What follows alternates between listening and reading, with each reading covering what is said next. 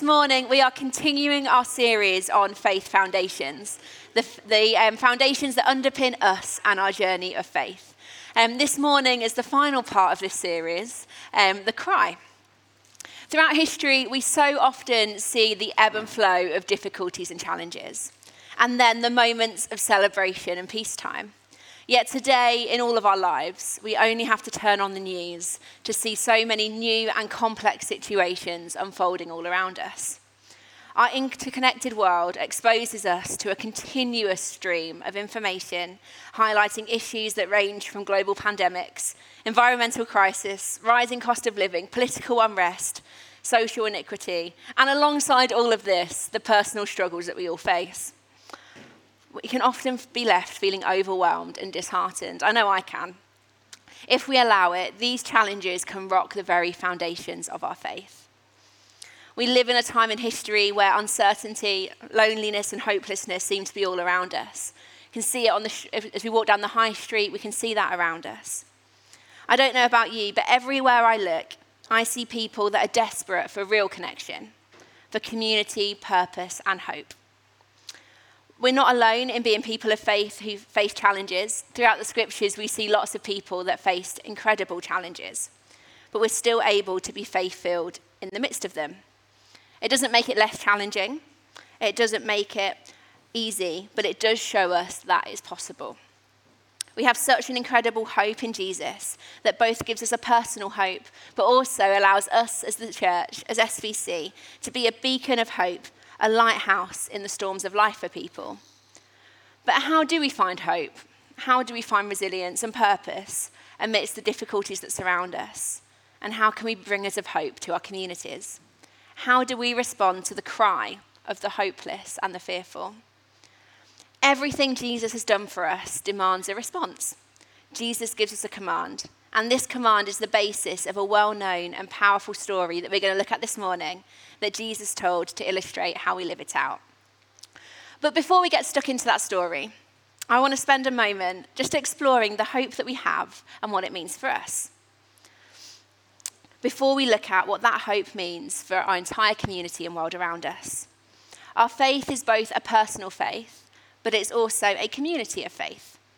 Yet, when the world feels uncertain, when we're feeling a bit weighed down, Jesus emerges as the ultimate source of hope for us. His life and, pe- and teachings offer us peace and restoration, particularly to those who are broken and hurting, even in the middle of the difficulties.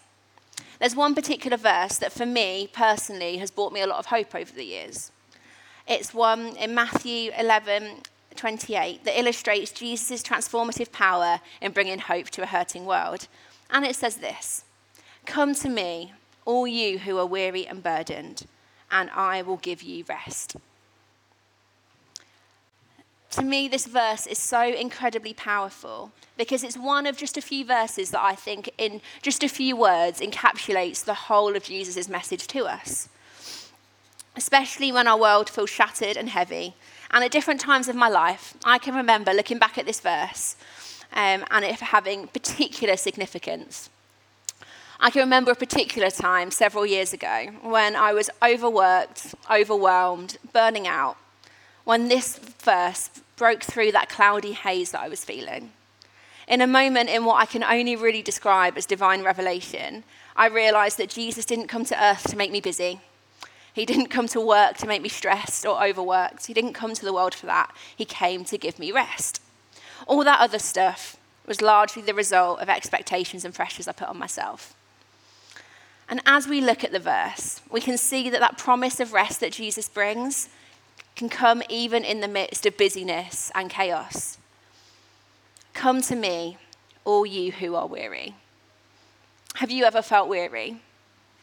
I know I have. And as Jesus said these words, I'm sure many people who heard the words at the time of Jesus then, um, and those that hear these words today, understand exactly what weariness means. It's the weight of life struggles. Jesus' invitation to come to him isn't exclusive, it's extended to all who carry burdens of any kind. In a world where weariness seems to be quite normal, where busyness is often glorified and celebrated, as people burn out, where busyness is the norm, Jesus beckons us to approach him with our exhaustion, with our weariness and pain, and find peace. He's our refuge. He then goes on to say that to those who are burdened, this feels even heavier than weariness. It encompasses not only that physical load that we feel, but the emotional and spiritual load too. Jesus knows that we have so many different things that we carry perhaps broken relationships, unspoken hurts, the pressures we face. Maybe the pressure to be a good spouse, a good parent, the pressure to never fail or make a mistake. Jesus doesn't offer just temporary release, relief to these things, He provides a lasting solution. He promises transformation that touches every part of our lives. Those pressures and burdens might not ever necessarily leave us, but through the transforming of our mind and through the love of Jesus, we can find healing and peace. To those who are weary and burdened, Jesus says he will give you rest.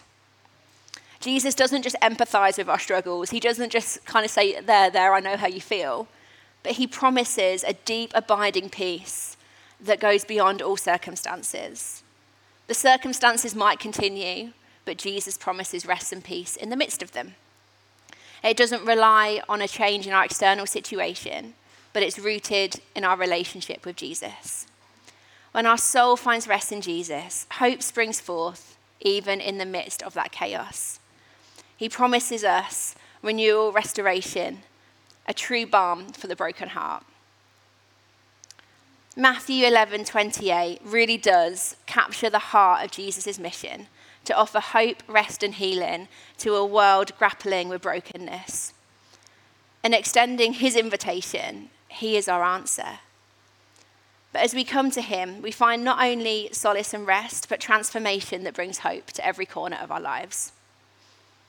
For me, that's a really um, refreshing and refilling truth to hear. But having experienced that rest, what do we do? What do we do with this profound experience that many of us in this room have experienced? As followers of Jesus, we don't just receive his grace and love simply for our own comfort. Instead, we are entrusted with a responsibility that echoes at the very heart of Jesus' teachings. It's not enough to keep Jesus' peace and love for ourselves, but we're called to extend these life changing gifts that we've had and been given to those around us, to our families, friends, colleagues, and communities. The very heart of Jesus' of our mission lies in sharing the love and good news we've encountered. Last week, Julian emphasized in his message that our worship goes beyond the melodies of our songs. It's an expression that encompasses the whole of our lives, our thoughts, actions, and interactions. Worship is manifest in the choices that we make to honor Jesus and the sacrifices we place at his feet. There's a particular passage that really does capture um, what Jesus would like to say to us about this, and is a guiding light for our lives when Jesus responds to a crucial question. In Matthew 26, 22, 36, it says, Teacher, what is the greatest command in the law? And with incredible clarity, Jesus replied, Love the Lord your God with all your heart, with all your soul, with all your mind this is the first and greatest command, and the second is like it love your neighbor as yourself. These words really do hold the key for us as to how we should live our lives. They outline the two foundational pillars on which our faith stands, the very foundations of what we believe to love God wholeheartedly and to love our neighbors as ourselves. They're intertwined and they speak so much about the purposes that we have in our lives. Loving our neighbor as ourselves is an act that moves beyond a idea of love into tangible action. It's about extending a hand to those in need, sharing comfort in words of the hurting, and offering hope to the despairing. It's a demonstration of the love that Jesus has shown us, a love that sees beyond differences, prejudice, and barriers. Jesus didn't limit his love to a, select few, and neither should we. Our love should radiate compassion and inclusiveness, reaching out to all, regardless of background and circumstance. This is the incredible love that we are called to demonstrate to those around us. Jesus taught a bit more about this um, in a parable that he shared in response to someone asking him, Jesus, who is my neighbor?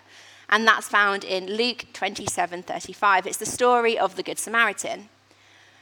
The question came from an expert in law who sought to test him. The question was initially about eternal life, but Jesus redirected this expert to the very essence of God's command to love God with all your heart, soul, strength, and mind, and loving one's neighbor as themselves.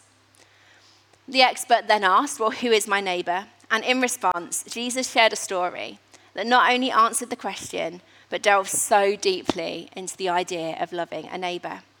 The parable unfolds of a man traveling from Jerusalem to Jericho, falling victim to robbers who leave him half dead. We're going to read that story together now. So it's in Luke 10 25, where Jesus, on one occasion, an expert in the law stood up to test Jesus. Teacher, he asked, what must I do to inherit eternal life? What is it written in the law? He replied. How do you read it? He answered, Love the Lord your God with all your heart and with all your soul, with all your strength and all your mind, and love your neighbor as yourself. You've answered correctly, Jesus replied. Do this, and you will live. But he wanted to justify himself, so he asked Jesus, And who is my neighbor? In reply, Jesus said, A man was going down from Jerusalem to Jericho when he was attacked by robbers. They stripped him of his clothes, beat him, and went away, leaving him half dead. A priest happened to be going down the same road, and when he saw the man, he passed by on the other side. So too, a Levite, when he came to the place and saw him, passed by on the other side. But a Samaritan, as he travelled, came where the man was, and when he saw him, he took pity on him. He went to him and bandaged his wounds, pouring on oil and wine. He then put the man on his own donkey, brought him to an inn, and took care of him. The next day, he took out two denarii and gave them to the innkeeper. Look after him, he said, and when I return, I will reimburse you for any extra expense you may have. Which of these three was a man as a neighbor to the man who fell in the hands of robbers? The expert in the law replied, The one who had mercy on him. Jesus told him, Go and do likewise. I'm sure if you've been around church for any length of time, you've heard this story before. But this parable really challenges me to consider who I am in this story. For just a moment, I'd like to take a moment to step into the narrative and pause. Who are we most likely to respond like? The question prompted by this story isn't meant to condemn, but it's an invitation to growth and be transformed by Jesus. It invites us to align our actions with the principles of love, compassion, and selflessness that Jesus demonstrated to us. Principles that are, if we're honest, really hard to have all of the time. It encourages us to take a step back, reassess our choices, and make deliberate decisions to be the hands and feet of Jesus in a really broken, hurting world. In the parable, the passerby meets three characters the priest, the Levite, and the Samaritan. Each one's response reflects not only their immediate actions, but also their underlying attitude. The priest and the Levite were both individuals with religious roles. They would have been really well regarded in society at the time. But they both encounter the injured man and choose to pass by on the other side. Their actions, or perhaps lack of, speak volumes about the tension, maybe, between ritualistic obedience and genuine compassion. It's it is easy to point fingers at their seeming indifference, but I, the truth is, their choices do mirror aspects of human nature that we all grapple with. I know I have. I know that in my own life, there have been times where I felt too busy to pause, too busy to stop. There's definitely been times in my life when I have been driven by convenience rather than compassion. Are we, like the priest and Levite, sometimes driven by convenience? just personal comfort, our schedules go above reaching out to those in need? Do we hesitate to engage because helping might disrupt our plans and challenge our routine? They're questions that are maybe worth asking when we're considering how we help those around us. On the other hand, the Samaritan's actions seek as a stark contrast to the religious leaders. He was a cultural outsider, for Jewish people, Samaritans were the worst kind of person to associate with. And it is that person that reached out to the Samaritan. The Jews would not have interacted with or respected him, but he responds with compassion, taking time and effort to care for the wounded traveller. The depth of his empathy saw beyond societal division, and he saw the shared humanity that connects each one of us. The Samaritan demonstrated the heart of the Father, which would have been a really uncomfortable thing for a Jewish person to hear. As we ponder the question, are we faced with our own decisions? We are faced with our own decisions and attitudes. Are we willing to cross divides to help those in need? Or are we content to stay within our comfort zone? Can we offer compassion even when it's inconvenient? Or do we allow our actions to be guided by our schedules and personal preferences? When we hear the story of the Good Samaritan, I can't help but be prompted to consider what passerby I'm most like most often. It challenges me to examine my heart, to see where my priorities lie, and to think about whether there's any bias that I hold. It also encourages me to acknowledge the time when I've fallen short of that. Perhaps it encourages you to as well. If we can assess our willingness to disrupt our lives for the sake of someone else's well being, I think that's a really good thing to do. Again, it's not a condemning question, but it's an invitation to consider our own heart and align it with God's if it's got out of step. Ultimately, the question of what passerby are you in the story of the Good Samaritan is a call to action I want to be a person who chooses empathy over indifference, compassion over convenience, and love over self interest. Every opportunity, every encounter is a chance to demonstrate the transformative power of Jesus' love, to be bearers of hope, and to reflect Jesus to those around us.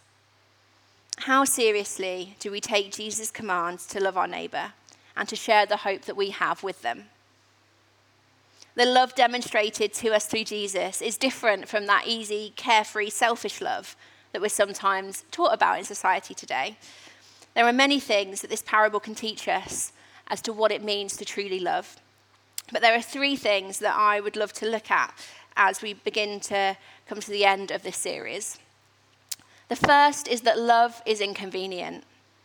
The Good Samaritan's actions show us that love is anything but convenient.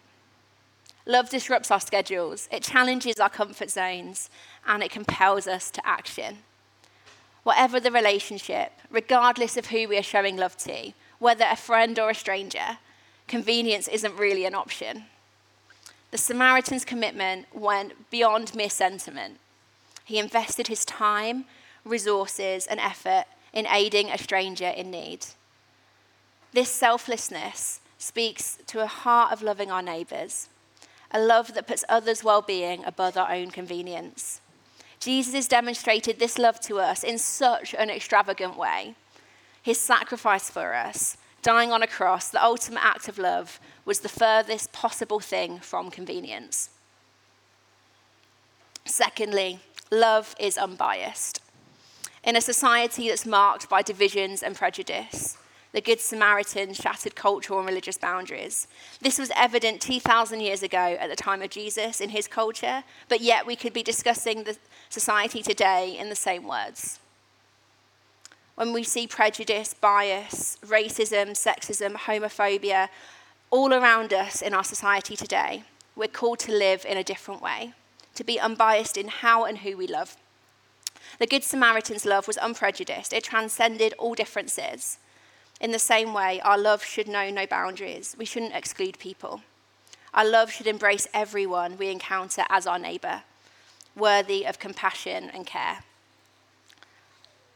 Thirdly, love requires sacrifice.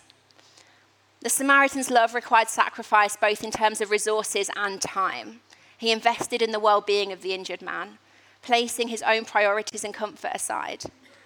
I don't know where the Samaritan was going that day, but he definitely didn't get there on time. Love demands that we give sacrificially, prioritizing the needs of others over our own desires and plans. As we reflect on this parable, we find an invitation to embody the transformative love of the Good Samaritan, which is a parable for the transformative love of Jesus. We're prompted to move beyond theoretical ideas and notions of love into practical, tangible action that demonstrates God's love to those around us. It's an invitation to extend a helping hand to those in need, to cross the boundaries that divide us, and to sacrifice for the well being of all. As we share the hope we have in Jesus, we become ambassadors of his transforming love. It's a love that mends broken hearts, provides peace and solace to those who are weary, and ignites the spark of possibility in seemingly impossible situations. As we embrace this mission, we echo Jesus' call to go and make disciples of all nations, all people. Imagine the impact of a community driven by selfless love, where every single person is lifted up and no one is left behind. As we share the hope that's ignited within us, we become the threads in that massive tapestry of God's grand design for humanity. We have the absolute privilege of walking alongside others, imparting the message that there is a Saviour who offers rest, hope, weary to the weariness, and healing to the broken. So let us be intentional about moving beyond the confines of our own experiences and social circles, reaching out to our neighbours with the transformative hope we carry. Through acts of kindness, empathy, and genuine concern, we can demonstrate to those around us the beauty of Christ's love in action. Let us be living testimonies of the truth that indeed all the law and prophets hang on these two commandments.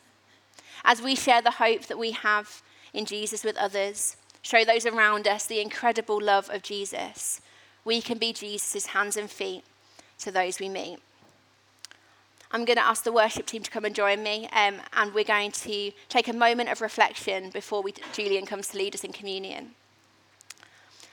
There's a, in the prophet Isaiah, there's a, there's a passage that creates this vivid picture of love in action. In Isaiah 58, God calls us to a transformative love that goes beyond rituals. It's love that breaks chains of injustice, provides for the hungry, shelters the homeless, and restores lives. Our worship isn't limited just to songs, it's manifested in acts of justice and compassion. I would like, I'm going to read this um, passage from the message version of the Bible. And as I do, I would love if you would maybe close your eyes if you're comfortable, listen and reflect on the words. Listen for what the Holy Spirit might be saying to you as I read this passage. This is the kind of fast day I'm after to break the chains of injustice, to get rid of exploitation in the workplace, to free the oppressed, cancel debts. What I'm interested in seeing you do is sharing your food with the hungry, inviting the homeless poor into your homes, putting clothes on the shivering ill clad, and being available to your own families. Do this, and the lights will turn on. Your lives will turn around at once. Your righteousness will pave your way. The God of glory will secure your passage. Then, when you pray, God will answer. You'll call out for help, and I'll say, Here I am. If you get rid of unfair practices, quit blaming victims, quit gossiping about other people's sins, if you're generous with the hungry and start giving yourselves to the down and out, your, love will, your lives will begin to glow in the darkness. Your shadowed lives will be bathed in sunlight. I will always show you where to go. I will give you a full life in the emptiest of places, firm muscles, strong boned. You'll be like a well watered garden, a gurgling spring that never runs dry. You'll use the old rubble of past lives to build anew. Rebuild the foundations from out of your past. You'll be known as those who can fix anything.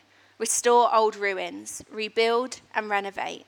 Make the community livable again. As our series on faith foundations come to an end, let's remember our faith foundation isn't shaken by the challenges around us. Instead, we can be a foundation of hope for others. The Good Samaritan story reminds us that inconvenient love has the power to transform lives. Let's heed the cry of a world yearning for love, and with God's strength, demonstrate compassion and healing to those around us. As we step into our communities, workplaces, families, let's carry this message of love a love that thrives amidst inconvenience, bridges gaps, and brings healing. Let's leave today with hearts aflame ready to embrace the cry of the world and respond with a love that's unshakable, unbiased, and sacrificial. Julian's now going to come up and lead us in communion. But as we do, let's pray. Father, we thank you so much for your incredible love. Your love that was it so incredibly inconvenient, but that is everything to us. We thank you that we can share too in that love and share your love with those around us. Help us to be carriers of your love and hope.